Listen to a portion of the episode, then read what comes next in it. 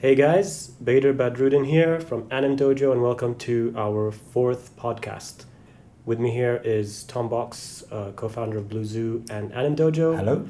And Negar Bagheri, who is head of Look Dev at Hello. Blue Zoo. Hi. So, in previous podcasts, we've uh, discussed festival etiquette, we've done showreel do's and don'ts, and in the last one, we interviewed animation director Ben Steer on career anxiety, focus, and direction. And in this one, we wanted to continue on the trend of uh, job applications. So, in this podcast, we're focusing on what happens after you finish your showreel and you upload it, that next step, which is applying for jobs.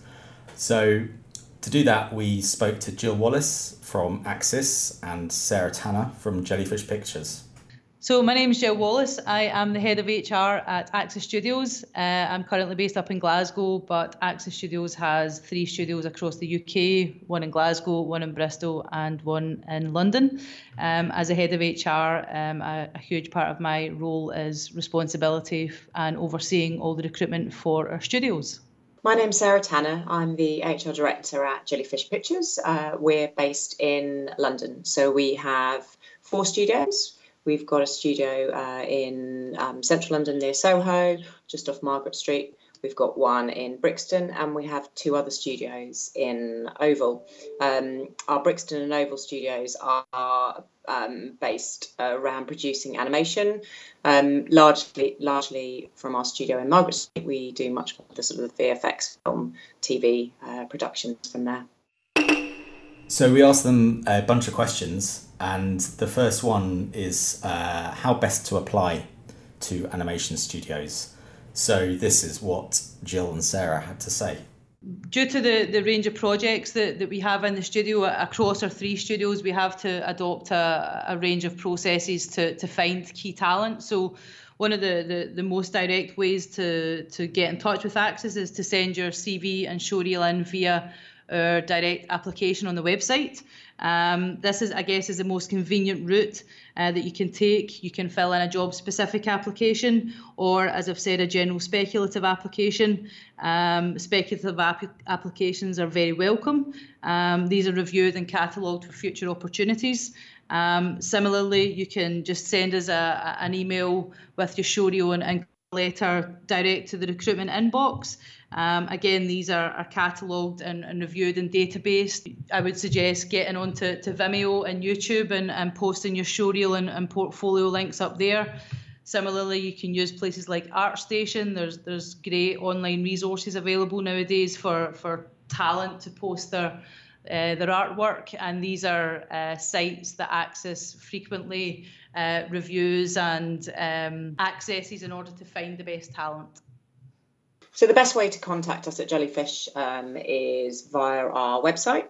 Um, equally, we'll be advertising on LinkedIn or through a number of websites. So always the best way to contact us is in response to an advert or via our website, where um, there will be a careers page, and you go onto the careers page, and there'll be links to specific vacancies and, and roles that we're we're recruiting for. Often, um, Jellyfish will also have a um, a, a place to apply speculatively. So if you can't see a role that's right for you, then there's a way for you to send through your, your CV and showreel as well. So the best way to do it is online because we get a large number of applications. So what we'll be able to do is to be able to capture all of the information in one place. Um, it also means that we can contact you um, if you apply for a role and are unsuccessful. It means we can hold your information and contact you for something in the future uh, that might appeal to you um, and, and be suit and suit your skills and experience. So that's quite similar uh, advice from them both studios. Sounds like websites is the route to go. I think for sort of ease of access, and especially because we've got so many projects kind of happening at the same time and, and, and different managers looking for people and different criterias the online applying applications is very good and i know on our site if you do make a profile you can always revisit and um, and keep updating that. So you know that that's kind of the root of it. And then I think there was ArtStation was mentioned, and especially for um, those people that want to get involved into in kind of design work and visual development, it's really important to build an online presence. And and you know it, even ArtStation is nice and it's good to put uh, I've said before to students to keep sort of more more polished work on there because it is essentially it's your sh- showcasing your portfolio. But it's also good to have like a little link in there going to their Instagram page because that's kind of your work in progress. And for especially things like character design we love to see roughs. That sometimes they inform us better of, of the kind of um, style and, and the kind of person we're looking for for a design job.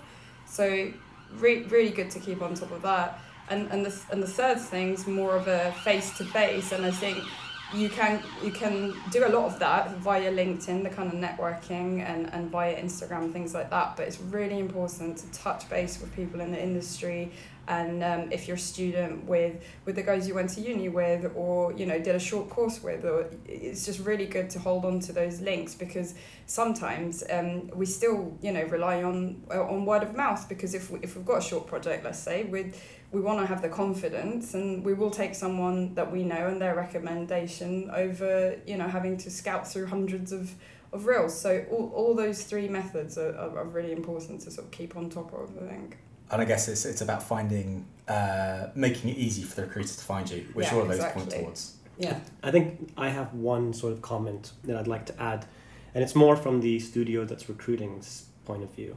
It's kind of a pet peeve of mine that I used to have, where um, you, after you've applied and then they ask you to fill in again your Yeah. work experience, and it's like, well, that's my CV. Like, like I, I can understand wanting to build a database, but I think there should be a balance between that. I mean, Mm. you know, this is my my, my Yeah. own experience, like a balance between gathering work uh, examples and the people's names and contact details versus having to recreate their entire application process online again. yeah Um, I, I, I understand that there are reasons for that, Mm. but It's a balance, isn't it? yeah, yeah. Yeah, I guess when it's when it's a really big studio and it's hard to keep on top of, and there's so many teams managing the recruitment side that you do get lost in the woodworks. Um, that that's exactly it. It's it's making sure that you know you are sort of either reapplying when it's when it's necessary to, or yeah, it, I I know what you mean. It, is, Yeah. it can be tedious. Yeah. We could we could rename this podcast into the Beta's Pet Peeve podcast every week. Um, so I guess I think and also an important thing that I think Jill touched on is that about speculative applications. Mm. Uh, and I think something we talk about later in this podcast is just because there's a job that's that's advertised doesn't mean you should apply for it when you can apply for a speculative. Yeah. Um, because if you're not fit for it, you're you're not Mm. going to really get in for an interview. So yeah, definitely. uh, go for a speculative if It might it might also like paint you in a very um, I wouldn't say negative way, but it would at least kind of make them question. You know, why did you apply for, for example, a Mm. supervisor role when you're clearly still a Yeah. junior? So it just kind of yeah, I mean, it's good. It's good to have ambition, but yeah, a sensible Yeah. of ambition, I guess. um, cool. So the next question we asked uh, is regarding CVs and cover notes, and really what their purpose is. As everyone says, it's all about showreel. So why even bother with a CV and cover note? Um, so I'm, I feel like I'm gonna be brutally honest. Sometimes I never get around to reading them. So yeah. uh, okay, well, um, let's hear what Jill and Sarah had to say. So I think it, it's super important to include a CV alongside your application. Um, a cover note, I would say it's useful to have a cover note um, because it gives a bit more context as to why you're applying to a studio. Um, I guess in some ways it also gives a studio a bit more um, encouragement as to to the fact that you may have tailored that application and, and CV and cover letter to that particular studio and it, and it shows that you've gone maybe beyond uh, what some other applicants have done. Um, so it, it, it can it can make your application go further sometimes considering that the extra effort i guess is, is a way to look at it that you've gone to include a cover letter. Um, and it also just gives a bit more context to to your cv because ultimately you don't want to make a cv five six pages long. So a couple of pages for a cv and, and I join that alongside a cover letter as as I guess in some ways the ideal application route plus a kick-ass portfolio. Um, in terms of, of the content in your CV, considering it's a creative environment and an industry that, that we all work in, I think it is good to be creative with your CV. Um, after all, the recruitment team are, are looking at, at CVs and, and portfolios um, many, many, many times in, in a day and, and looking at many CVs over the course of a week. So being creative, i.e. making it stand out and making it a little bit unique, maybe a bit quirky, is, is always going to get you noticed. Um, but I think it's important that um, being creative with your CV doesn't overshadow the content in it and, and the legibility and the attention to detail within it, because all of those things will go against you if you submit an application with um, a, a, badly spelt CV or, or, or, you know, some kind of obvious errors. So for me personally, the CV and cover note are still really important um, when applying for a role. So obviously in the creative in the creative industries, it's really really important to have a really strong show reel um, that really visually in, encapsulates encapsulates your talent and your skills. Um, however much experience you've had, the show reel does provide a really good example of the work you are, so, are capable of right now. Um, and it gives a really good inter- indication of your potential as well for your sort of creative thought and vision that's gone into that. Um, the CV and the covering letter doesn't, again, doesn't have to be massive, but it should be short and succinct. But for me personally, I know that if I know that in your covering letter you've written specifically to me at Jellyfish, I understand and you'll stand out more to me because I know that you've applied to me personally and you've taken the time to consider why you want to work for Jellyfish. I appreciate everyone. Everyone will be applying for lots of different jobs, so it's really important in a whole pile of covering letters and show reels. If there's one that stands out that's particularly written to me at Jellyfish, that will stand out more to me because I, I will feel that you actually want to work for me personally rather than the other 50 people that you've applied for. So it's all about making it personable and giving your show reel context. Negar, what are you gonna chip in with?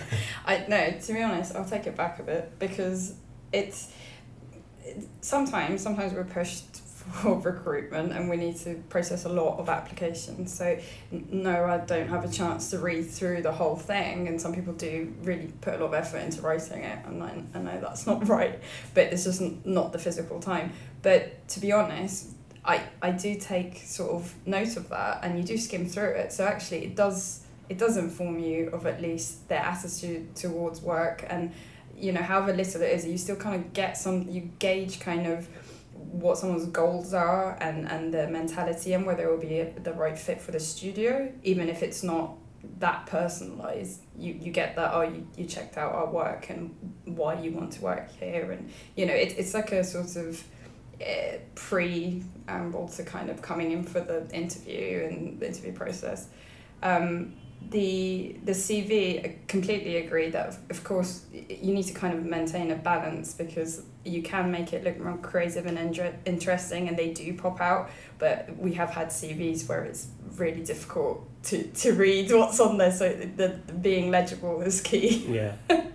I think in terms of reading CVs I, I totally agree. I mean when we were also recruiting you know because it, it's the size of the studio i guess you yeah. know like some some studios would have like a whole dedicated hr department so they would obviously like be able to sift through cvs and mm. whereas if you know the animation director themselves or the leads are going through you know show reels they probably don't have time to yeah.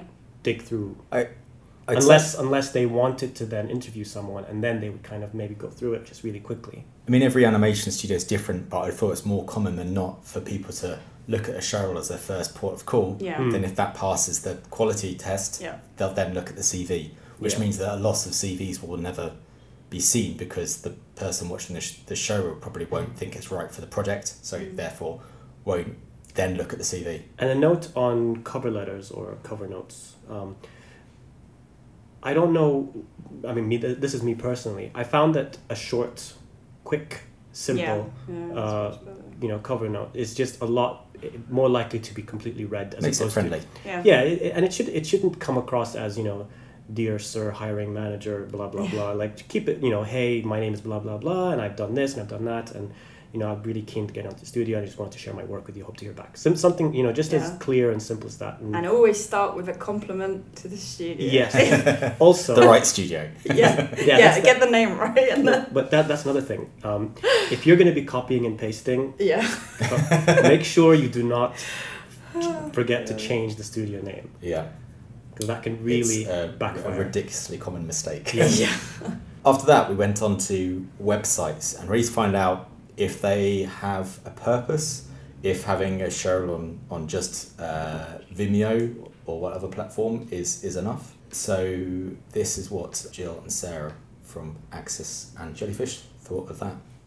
Um, I, I don't think I don't think you necessarily need a website nowadays. As I said, you know, you can you can you can use LinkedIn, get your resume up there. You can link your Vimeo or your ArtStation link to your LinkedIn profile.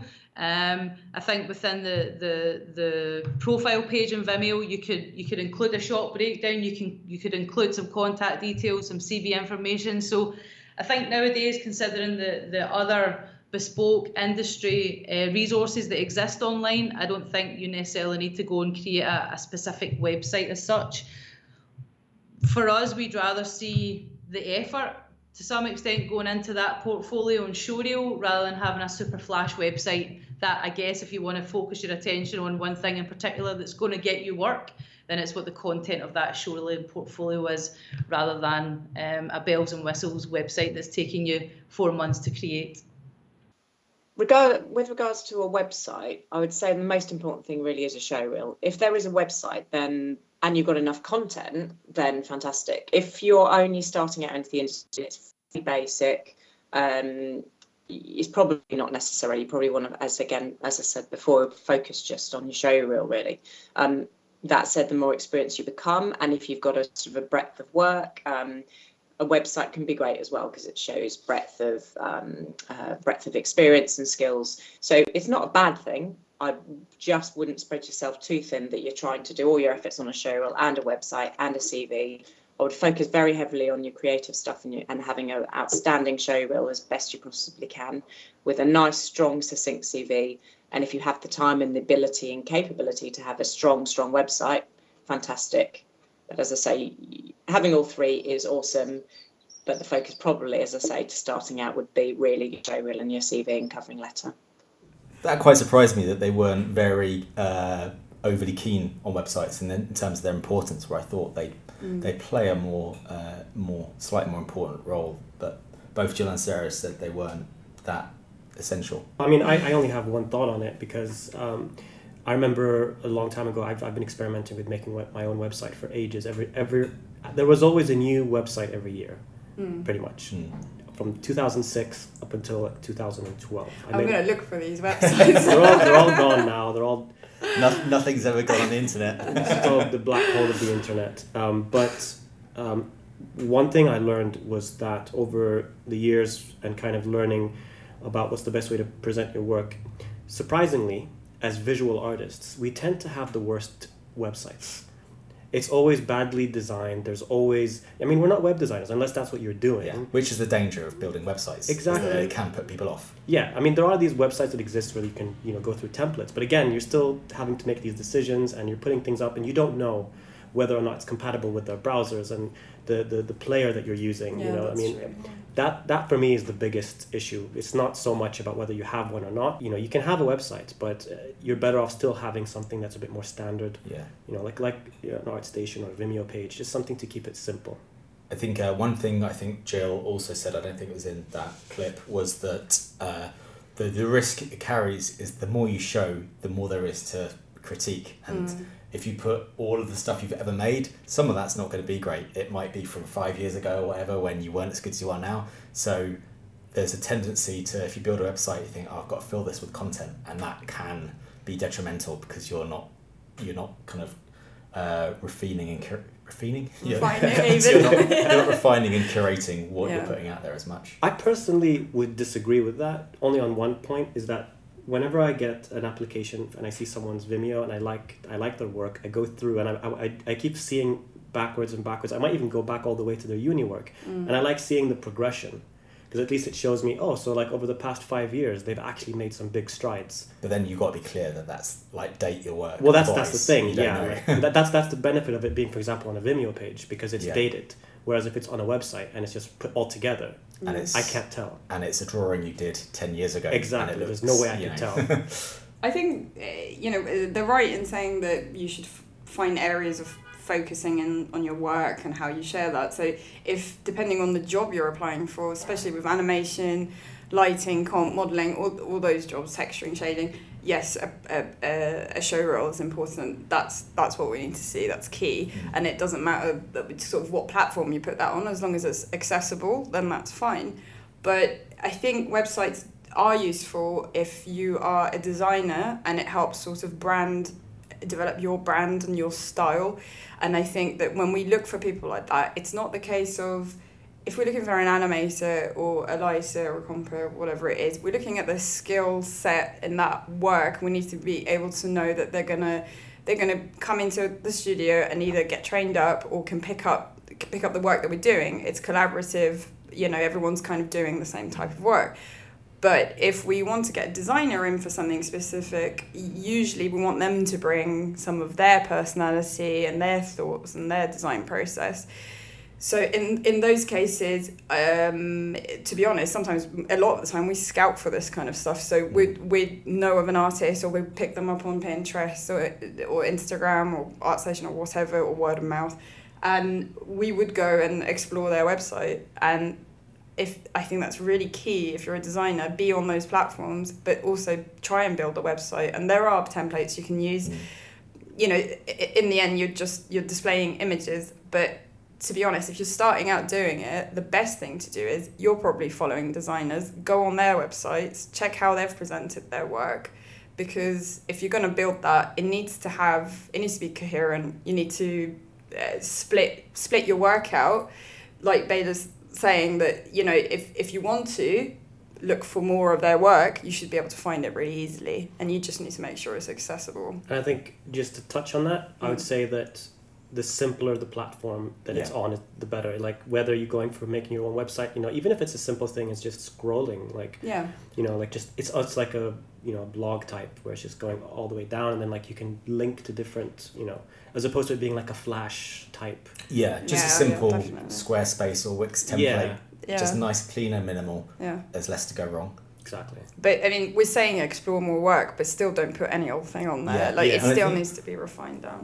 I think everything we've been talking about is about putting yourself kind of out there on different websites, like Yeah. from the ArtStation to Instagram. And the best thing a website can do is be that hub that brings all those links together. Yeah. Mm. Otherwise, if you're spread out, a recruiter might not know Yeah. you've got an Instagram. As long as they're relevant. yeah Cool. Uh, so, um, in terms of CVs, we really wanted to kind of look further into the, the do's and don'ts and the purpose of CVs. So, uh, really, how to make it um, as purposeful as possible and to, to hit the ground running when a, a recruiter sees it. This is what Jill and Sarah uh, thought on that subject. Um, I think the purpose of a CV is to understand a bit more about the the types of projects that they've they've worked on, perhaps the the, the types of responsibilities that they may have had um, towards a particular project. Um, it's also, I think, important to include in a CV um, any industry accolades that you may have been awarded, any additional industry training that you've taken part in or indeed given, because I think all these additional things that that you can't necessarily see from a showreel uh, are a good indication of the type of applicant that you're looking at who, who has gone kind of maybe beyond over over and above what other applications um, other applicants have, have done themselves. So having these extra pieces of information in the CV, I think, is is really useful because it's information that you can't necessarily get elsewhere. It's good for a studio like us to to get a sense of the, the, the different variety of projects that, that an applicant might have worked on. Um, but it's important to say that obviously our industry is well versed in, in non-disclosure agreements. So um, always be very, very mindful of, of including project or IP or title uh, information on a CV. um, in a show reel on a LinkedIn profile because as an industry we understand that that sometimes you're not able to disclose that information and you know it is very much frowned upon um, to have that information included somewhere where it shouldn't be and, and as a studio we understand that, that you can't always publicise your involvement in certain IPs and, and projects and, and that's okay. The main things really to keep into a CV, to keep it distinct. Very, very clear personal details right at the top, so all your contact details are really easy to find. Um, make sure you've got a really sensible, good email address as well, not some funny email address that's named after your pet and I would also do just a very quick summary about some of your key skills, perhaps some of your passions, right at the top, so re- to really hook someone in. Um, and then right from the top, as I say, just summarise your key experience and your key skills um, and the bits that are the most important um, and, and the strongest attributes about yourself as you go down the page. Um, don't try and drag it out over a couple of pages if all you've got is one page. Just make it a really, really solid one page and make that CV stand out so that the person reading it wants to meet you and learn more. The point of a CV is a summary of your experience. It's not trying to give every single piece of experience and skill um, to that person reading it. It's to hook them in to make them want to see more. I think one way of uh, summing up what they uh, said is a reel is an advert for your skills and a CV is an advert for you, and it's all mm. those kind of extracurricular yeah. stuff that doesn't doesn't isn't shown on your on your reel.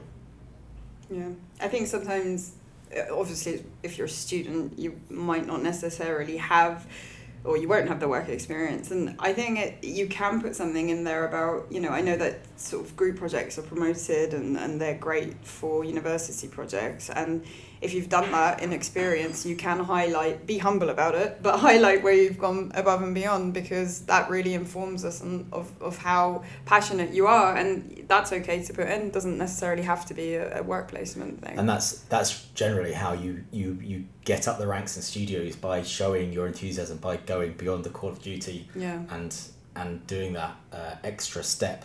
That I, yeah, I mean, I totally agree. and one thing I would say as well, just to add to that, is like if you don't have experience and you've done uni work and you put in all that, um, if you've done stuff that's outside of the industry, even if it's like you've worked, you know, volunteer work or, or, mm. or retail or whatever whatever jobs you did, I think it just enforces, you know, the, uh, you know, obviously depends on your experience. Like if you're changing careers, you you will have yeah experience, um, but it puts things into perspective i think for for the employer to see what kind of person you are as well you know how serious mm. you are how what's your work ethic like and what you've done outside of education in terms of if you've learned software on your own exactly to, yeah. to, to us that shows how passionate you are mm. rather than done purely what's been asked of you at university or college yeah definitely i uh, i think the I, was, I think i was going to mention this earlier but have obviously noting down your experience in your CV, but to, to be honest, just for quick access, I do normally just quickly open up their LinkedIn profile and yeah. go and go through that.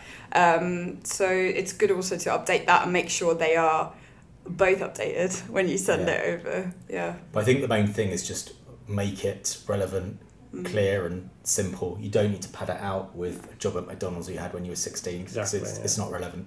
Uh, you know, just one more thing to add. Uh, people always say to always embellish and to kind of you know mm. i think there's a limit to that where it starts to then become out like just lying like you don't want to say stuff that's not who you are what you've done because if you were then chosen to come in and do the job if it's not caught during the interview process yeah. it's going yeah. to just backfire so you keep be, be honest you know mm. there's even if a, if, if a job description says it requires experience sometimes people overlook that and just go with their you know if they if they feel you have the the, the skills and the talent and the passion they will give you a chance. Yeah, yeah. definitely. I mean sell yourself but don't oversell where you yeah you clearly yeah. shouldn't be. Um, because it's more our industry is a people industry really. We want to know if we can get on with you and, and yeah. part of that comes through in the cv and yeah you're right i think keep you know, it simple. keep it simple be humble about it and yeah yeah, yeah definitely um, next up we have um, in terms of reapplying for studios. So let's hear what they had to say on that. I'd say if you if you were applying to, to leave it if you hadn't had a had a, a positive response, then you don't necessarily want to reapply one month later because what what's changed in that one month unless you've gone away and, and suddenly changed your portfolio or show reel then to, to reapply a month later would, would not be advised. I, I guess if you want to reapply then the the reason for doing so should be because the studio itself has has changed the, the content of the role that you had previously applied for. Maybe the requirements have changed, maybe it's a different style of animation, um, or indeed you've actually gone and polished your show reel and got some new shots in there and you, and you want to reapply because there's a genuine, you feel there's a genuine reason that, that you're now more suitable for the role than perhaps you were when you first applied.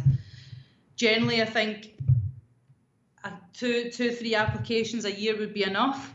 Ultimately, if you've got a good portfolio, we won't forget about you. We'll, we'll make sure that you're catalogued and, and that, that you are um, listed in, in the, the database in an appropriate place with a, an appropriate piece of context added as to what projects you'd be suitable for. And, and you know, we, we will find the soonest opportunity to work with you. So reapplying, yeah, two, two or three times per year max, but make sure that the, the key point for that reapplication is because there's something changed from that first point of application. You, have either got some new content in your show reel or the, the job requirements have, have obviously changed from the, the original advert.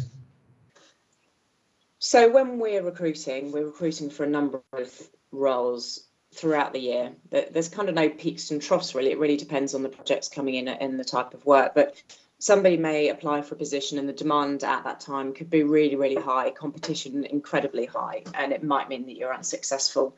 Um, we'd always encourage people to reapply for positions. Um, competition is hard, and actually, it might be that you might not have been successful on one occasion, and then the next time you are.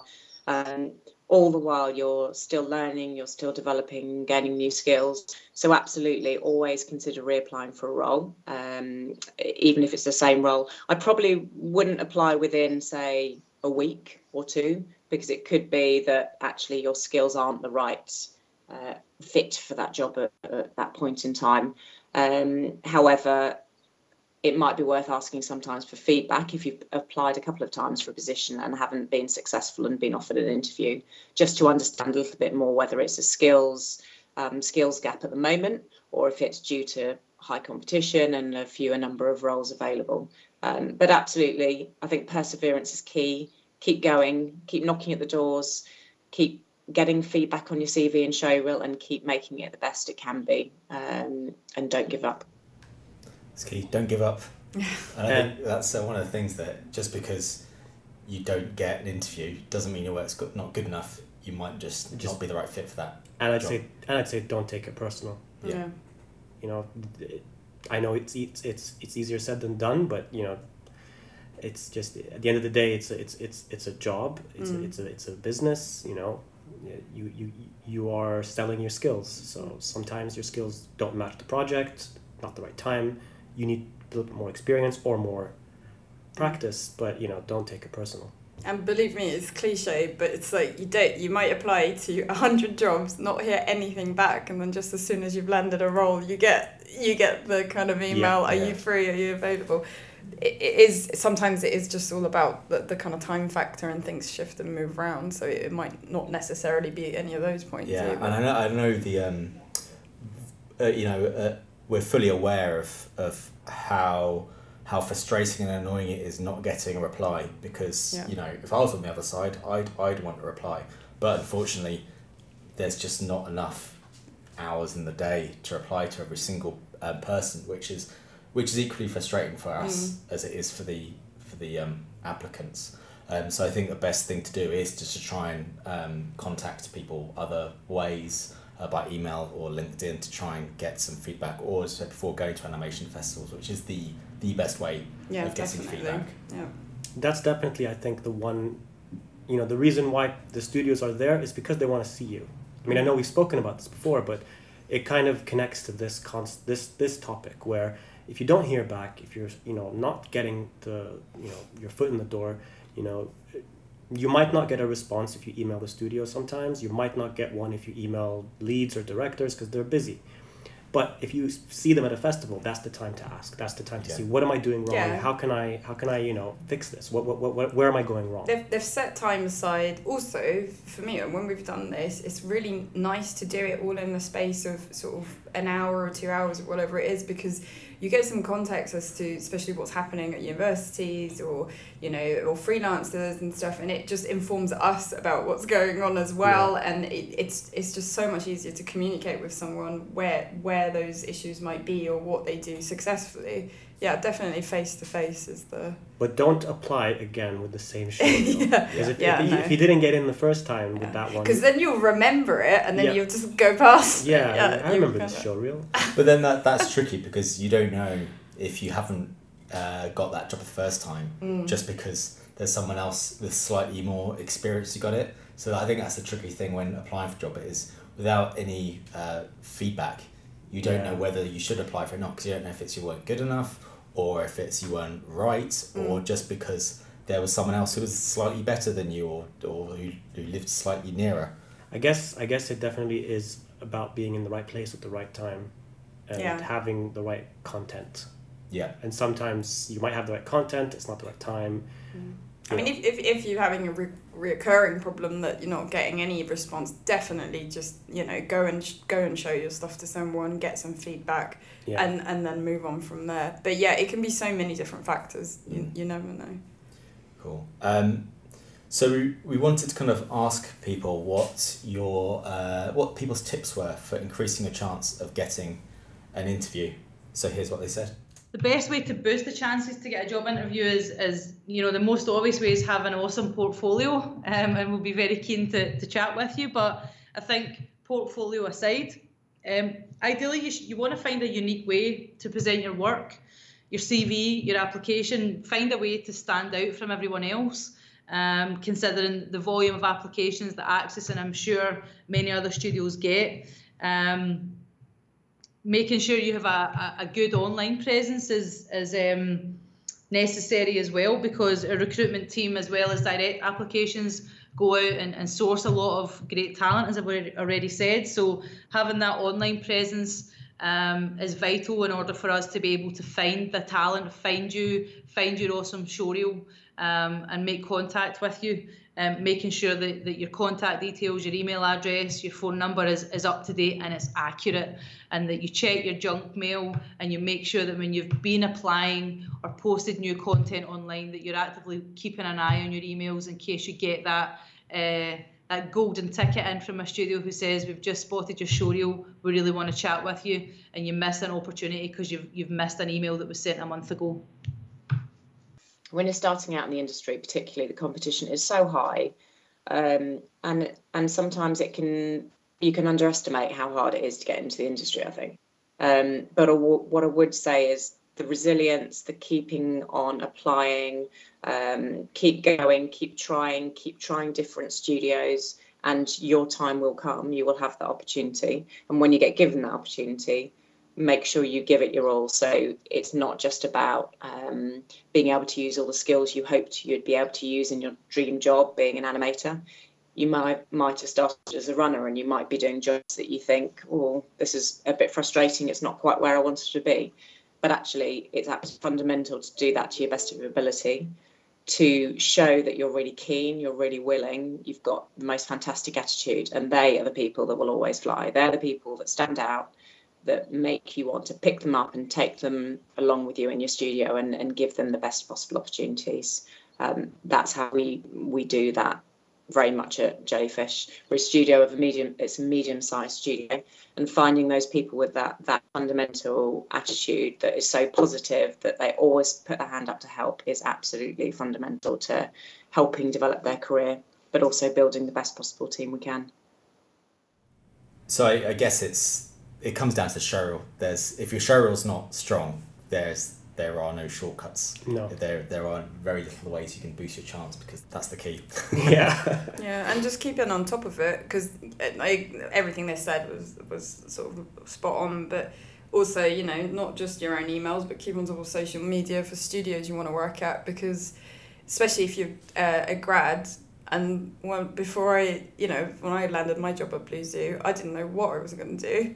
And you might not necess- necessarily know because a lot of animation courses or people's experience when they're when they're kind of at that level um, is quite broad and you might not necessarily know exactly what job profile you fit into and something might come up that you'd be a good fit for. They spoke about being a runner you know we, we don't have runners in the studio but we do take on a lot of grads for entry level jobs and when we when we do look at applications for that yes the, the guys with the with the with the skill set in, that are in their reels of course they get a better chance but we do also look um, at a broader sense um, across sort of multiple skill sets and those. So there's no reason uh, cater it for the job, obviously, but we understand that if you're a graduate and, and at a starting um, position, that we do we do look at a little bit more than that. So it's it's really sort of how active you are. I think. Just I think you need, you need to be open. Yeah. You need to be open to whatever opportunity comes your way, as long as it's still within the realm of what you want to do. Yeah. Just be open, like you know just because you want to say, I know this is kind of taking it a step further, but say, oh, you, you definitely only want to work in games. But then let's say you do get an opportunity to work on, you know, commercials. You know, don't just reject that because yeah. you, you only want to do games because any experience is good experience. And even if it's not within what you want to do, but you get to experience what it's like in the studio, again, mm. that's also, you know, so like like they said, just you know, grab it, but you know, grab the bull by the horns. Yeah, yeah, yeah. that's the that's saying. the saying. And I think what um, Sarah said about uh, resilience mm-hmm. is key in terms of you boost your chances by applying for lots of jobs with with relevance. So by tailoring your your CV or show to that specific studio, but then just doing that as much as possible then hopefully you'll land on the right timing and the right type of job for your your skills. Yeah. But not not feeling uh, hopeless when you don't get replies or it takes a couple of months to find a job, which is easier said than done. But I think that's that's one of the keys to boosting your chances is by planting lots of those seeds out there, so people can find you yeah. and you there's a you get a higher chance of getting an interview. Yeah, I think definitely one of the last things you want to do is make it difficult for people to find you. Yeah. You know, just being able to Google your name at least after seeing like because sometimes it's by no fault. You know, no one's no one's fault. Something might be wrong with the link. Something might be. So I'll give you an opportunity. I'll, I'll Google your name, and if that doesn't turn up anything, yeah, then I wouldn't want to put any more effort trying to figure out what you do, where you are, you know? Mm. just at least have something somewhere whether it's a linkedin uh, the, you know vimeo artstation you know whatever. Yeah. And just coming back to saying you know don't give up per- perseverance it's if if if you're a grad and you're feeling a little bit down about it just know that you can be senior you can be experienced and you'll still probably deal with the same thing because like we said, these these um, sort of schedules shift round, the, the, demand changes, you know, within the year, and you, you kind of never really know about.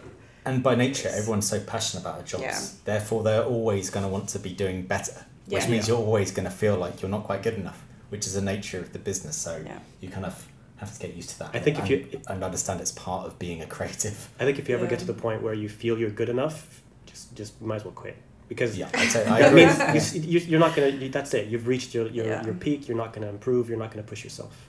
Yeah, and then you'll just start getting a little bit. Um, I mean, don't get me wrong. Confidence is good, but there's there's a difference between confidence and then saying, "Oh, I I'm I'm definitely good."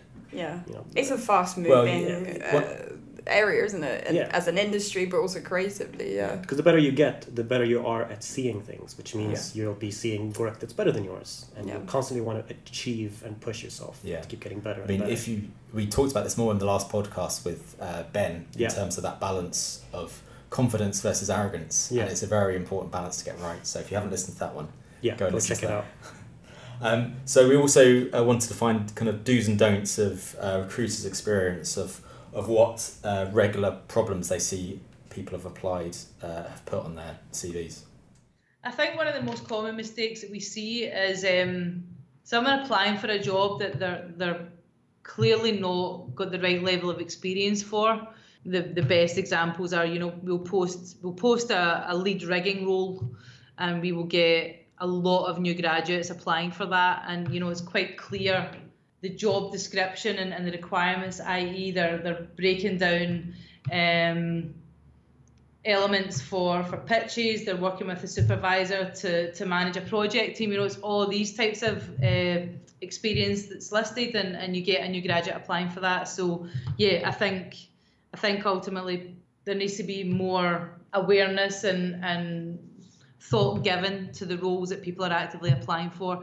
If if you if there's no rigging role or a, or even a junior rigging role advertised on a company's website, then send a speculative application. I would say that's a better way to still get an application into a studio rather than applying for a lead or a supervisor or a senior position that's advertised because it just it just jars with what your level of ability is and it, and it makes us question why you've applied for that in the first place. Send a speculative one instead. I think common mistakes when you're applying for a job are things like when people are a bit sloppy, they might have spelling mistakes or they haven't taken much care over how they've presented something. Um, they've done something really generic that makes you feel like you've just sent this application to 54 companies and we're no different. You don't particularly want to work for us. Um, um, but it's the it's the basic things that see it when people seem rushed, they're a bit sloppy, they haven't taken the care. It's really evident in the way a CV is written, in the way where the person it's addressed to, um, the date, there might be their telephone number is incorrect, that kind of thing. So the, they're the most irritating mistakes. And actually, in this industry, if you think that you can't even take that care over the presentation of your CV and your show reel, then it's a real turn off and a bit of a no no. So avoid to just take the extra five minutes to review your CV, get someone else to have a look look through it, um, and likewise with your show reel, get someone else to look at it, give some honest feedback about it, and make it the best it can be. I think that's such an invaluable piece of information and a tip to just check, get someone to look, your friend, your parents, anyone. Just it'll take them five minutes to look through, and then you can so easily have a glaringly obvious mistake mm. that you're completely blind to because yeah. you've spent so long on it. And it's such a simple thing to do that can that can save you from being rejected from a job. Yeah. Although one thing I think that we, we need to kind of maybe mention is um, so like when you're applying, I mean, we did mention this earlier, like when you're applying for something to apply for something that you can kind of see that you are eligible for that role. So if you're a junior and they're looking for a supervisor, obviously that doesn't make sense. Mm-hmm.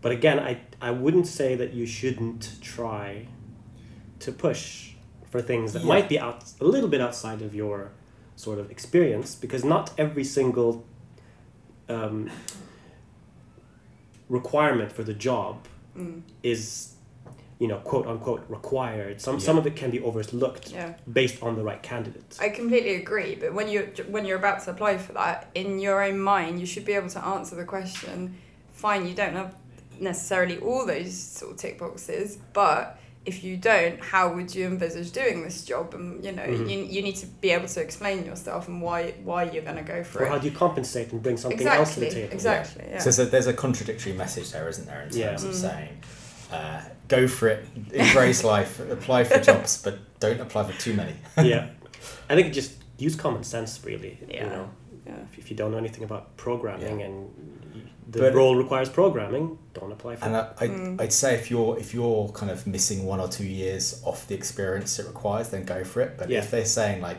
we need 10, 15 years experience yeah. and you're a graduate, there's there's you're wasting your time kind yeah. of applying for that job because it's nowhere near what you need. So there's uh, they're asking the reason they're asking for that experience is not for skill level, but it's for their soft skills of running a team, being mm. able to communicate, as we've talked about in previous um, podcasts they they want that experience that you can only get from running a team for 10 years and a young person who's new to the industry is simply not going to have those those skills and experience to be able to, to run a team of 10 people yeah totally agree um, although there's one cheeky thing i used to do um, sometimes some studios wouldn't have speculative applications so they'd have the role and i'd understand okay so then they're definitely working on something so I'd email and I'll say, listen, I know I'm not the right guy for this, but mm. are you looking for animators? That's what I used to do. And sometimes they would say, actually, not at the moment, but within a month or two we are, so we'll hold on to your details. And that has actually yeah, worked out for me. that's actually really good advice. So it's not, it's not, you know, you can still get in touch because obviously that, that sparks something for you, but I would say, you know, just use common sense again, you know. That's real savvy. Yeah. Well done. Yeah. Yeah. And one, one thing I wanted to mention as well about um, uh, so double checking things. If you have a website and it's a simple thing as first name last name.com, double check that it's actually still active when you send it out with your CV mm. because I've been in that situation before where I was actually invited for an interview. I had no other copy of my CV and I sat down and my Yeah. website has expired and they they looked at it and they're like Scrambling. to and they said, "Well, something. sorry, there's not much The shortest. Yeah. interview in the world. It was world. the shortest interview in the world. Yeah. you to, know. to follow on from that, this happens quite a lot. When if you've got things on your show reel that you can't sort of publicly release and you've password protected it, so many times people forget to put the password in the cover letter, so there's no way for us to access it. And then no matter how great your cover You're not letter is, really go chasing. we're not gonna Yeah. go, go and find your work. So yeah, just remember that as well. Cool. Yeah. Um, moving on to animation tests, which is something uh, quite common when applying for uh, jobs as animators. Um, so we wanted to hear what the studio's takes are on that. So I guess my advice in terms of responding on being asked to do a test is, is to find out how you can make that test work for you, uh, even if you don't necessarily get an immediate job out of it. So, for example, I would be inclined to, to find out if you can use that test piece for your showreel, i.e., are you going to be given a piece of, of um, company IP and um, company asset and rig and all that kind of stuff that, that you're only going to be able to use to then submit to that particular studio and that piece of work's never going to see the light of day. If, however, that's not the case, then it's a no-brainer that you should, if you've got the time and the inclination to do the test and feel you're capable of doing the test, then why would you not do a test? Because then, worst case scenario, if you don't get the job, then you've got that nice new shot for your showreel. Um, if you're not able to, to, to use that particular test as, as a new showreel piece, then I guess the kind of obvious things to find out is, is how long a test piece is going to be. Is it a couple of days? Is it a couple of weeks? When you're kind of getting into a couple of week territory, it feels like that's that's too long for a test. Um, I, I would I would make sure that you find out how how soon afterwards you would expect to be given a decision. Um, I'd also ask how many others may be taking the test and how many roles people are actually uh, being considered for, just to allow you to form a more um, contextualised opinion of, of whether you should do the test or not. Um, certainly for Axis, uh, we look to engage with individuals that we ask to do a test, with them having the opportunity to use that test piece at a later date the reason for doing the test is to understand not only the skill level but the creative creativity and the creative thought process that they obviously go through when completing that. So um, it's a really good sort of lower level indication of of how that person works and their all round understanding of, of the brief that would have been given them to them. Um, and again, that's kind of an, helps us make an alignment to between that person and the particular position and the project as well. Some projects perhaps are more straightforward than others. Um, so uh, again, doing a test will allow us to understand a bit more um, how that person best fits for that role. So I guess in a in an ideal world, you never need people to do tests, but in reality, sometimes you just don't know if people would be a good fit, and a test is the the best and safest way of doing that if the applicants are, are willing and have got the time to I do think it. I think I can only speak on like how you know uh, I've experienced it uh, from both ends. Um, so probably like a couple of years back, uh, I wanted to get into games, and because I never had games experience, I had to do a test. Um, so that was, you know, it, it makes sense. You know, they want to see what my animation would look like, not just visually based on my showreel, but how does it actually hold up, I guess, within uh, their technical requirements. And then from our end as well, like just as a TV animation director, you know, I might see someone's showreel. I don't know how long that shot took, so I just want to kind of gauge Yeah. how they would be able to handle an actual shot. So I'd say, okay, you've got two days to do this shot, and we're not looking uh, to sort of, um, you know, give them a impossible task. It's just to kind of see if they fit sort of the uh, phys- the, the, the, the time constraints that we have. And I'm sure every studio has their own requirements for why they need to do a test. I think they, they did mention one thing important is you need to be wary as well. Just make sure that you know. Um, you know you're not being taken advantage of that's Yeah. one thing it's it's very it's not as it's not as common obviously with like the big studios and the, the named studios but you know you do see it happen online you know being posted on Yeah. university forums and studios uh, uh, sorry, students asking them to do certain things We do hear some horror stories of where tests have actually ended up in the final project, Exactly. final thing, so, which is you know yeah that's that's very unethical and i think you just need to be you keep your keep your eyes open for that And I think you have to have a slight bit of confidence in saying, like Jill said, where if you can use it in your um, in your show reel. So sometimes they might give you a, a rig that is you can't use in your reel, but I think you could, it's always worth trying. Look, can I use this rig? Because I'd lo- like to be able to use this in my show reel. yeah So just there's no there's no harm in asking. I, and I'd definitely say that when it comes to doing animation, it's less risky because you'll be able to tell if this is a shot that belongs in a show or a film. Whereas with design, I think it's quite risky because once Yeah. you've given the Yeah. design out, there's not much you can do. Yeah, like, you know. Definitely. Yeah, well, I mean, we've had. Um, I think the only instance um, I've been involved in doing it was to try out a character modeler Mm. who had wonderful stuff, um, you know, in in their portfolio, but we needed to check if it, it might have been the right fit for us in terms of our workflow. Um, and in that instance, you know, it was sort of, um, and for some design work, it was just sort of you, you give a character bio or a d- design brief, and it's how well you can meet that.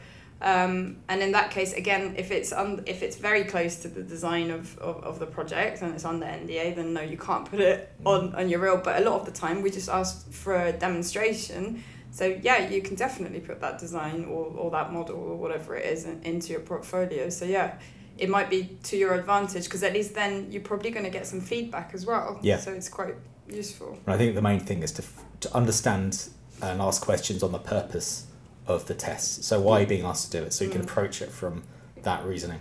Yeah. The final thing we wanted to talk about was LinkedIn. Um, some people use it, some people don't, or don't quite understand its relevance. Mm. So I really wanted to ask the uh, studios and ask Jill and Sarah how how they use it and what they find it useful for. Well, I think um, all the recruitment team here use LinkedIn, and, and I believe our heads of departments also use LinkedIn as well to to look for talent, and and it's especially a good place to to find passive talent, um, passive candidates. Um, so as, as a studio, we have. Um, taken substantial steps forward in the last couple of years to, to have a much better um, business profile on there and, and be releasing lots of content on a regular basis to actually engage with um, talent and artists in the industry um, who follow our pages, for example. Um, and through that, then anyone that follows Axis is getting up to date information on job vacancies, on studio news, and it kind of builds that level of engagement from a business perspective. From an artistic perspective, um, I think we use it in such a way that we are able to search statuses of everyone's profile. Um, so much the same way that Facebook, you've got a status area in Facebook, then you can create a status area in LinkedIn, and you know you can change that status that says to available for work, looking for opportunities, and and making those types of changes to your status within your profile is exactly the way that, that studios like us and and you know all the other studios operate within LinkedIn to actually find talent. From my perspective, in my role, what I do, like I, I'm, I always accept people who want to connect via LinkedIn. Some people send short messages, which I appreciate, and I'll try and acknowledge. Um, I can't respond, obviously, to all people applying or asking me specific recruitment questions. I'll try and send that through to the recruitment team, as we'll always do our very best to try and make sure some acknowledgement um, of anyone making contact with anyone at Jellyfish.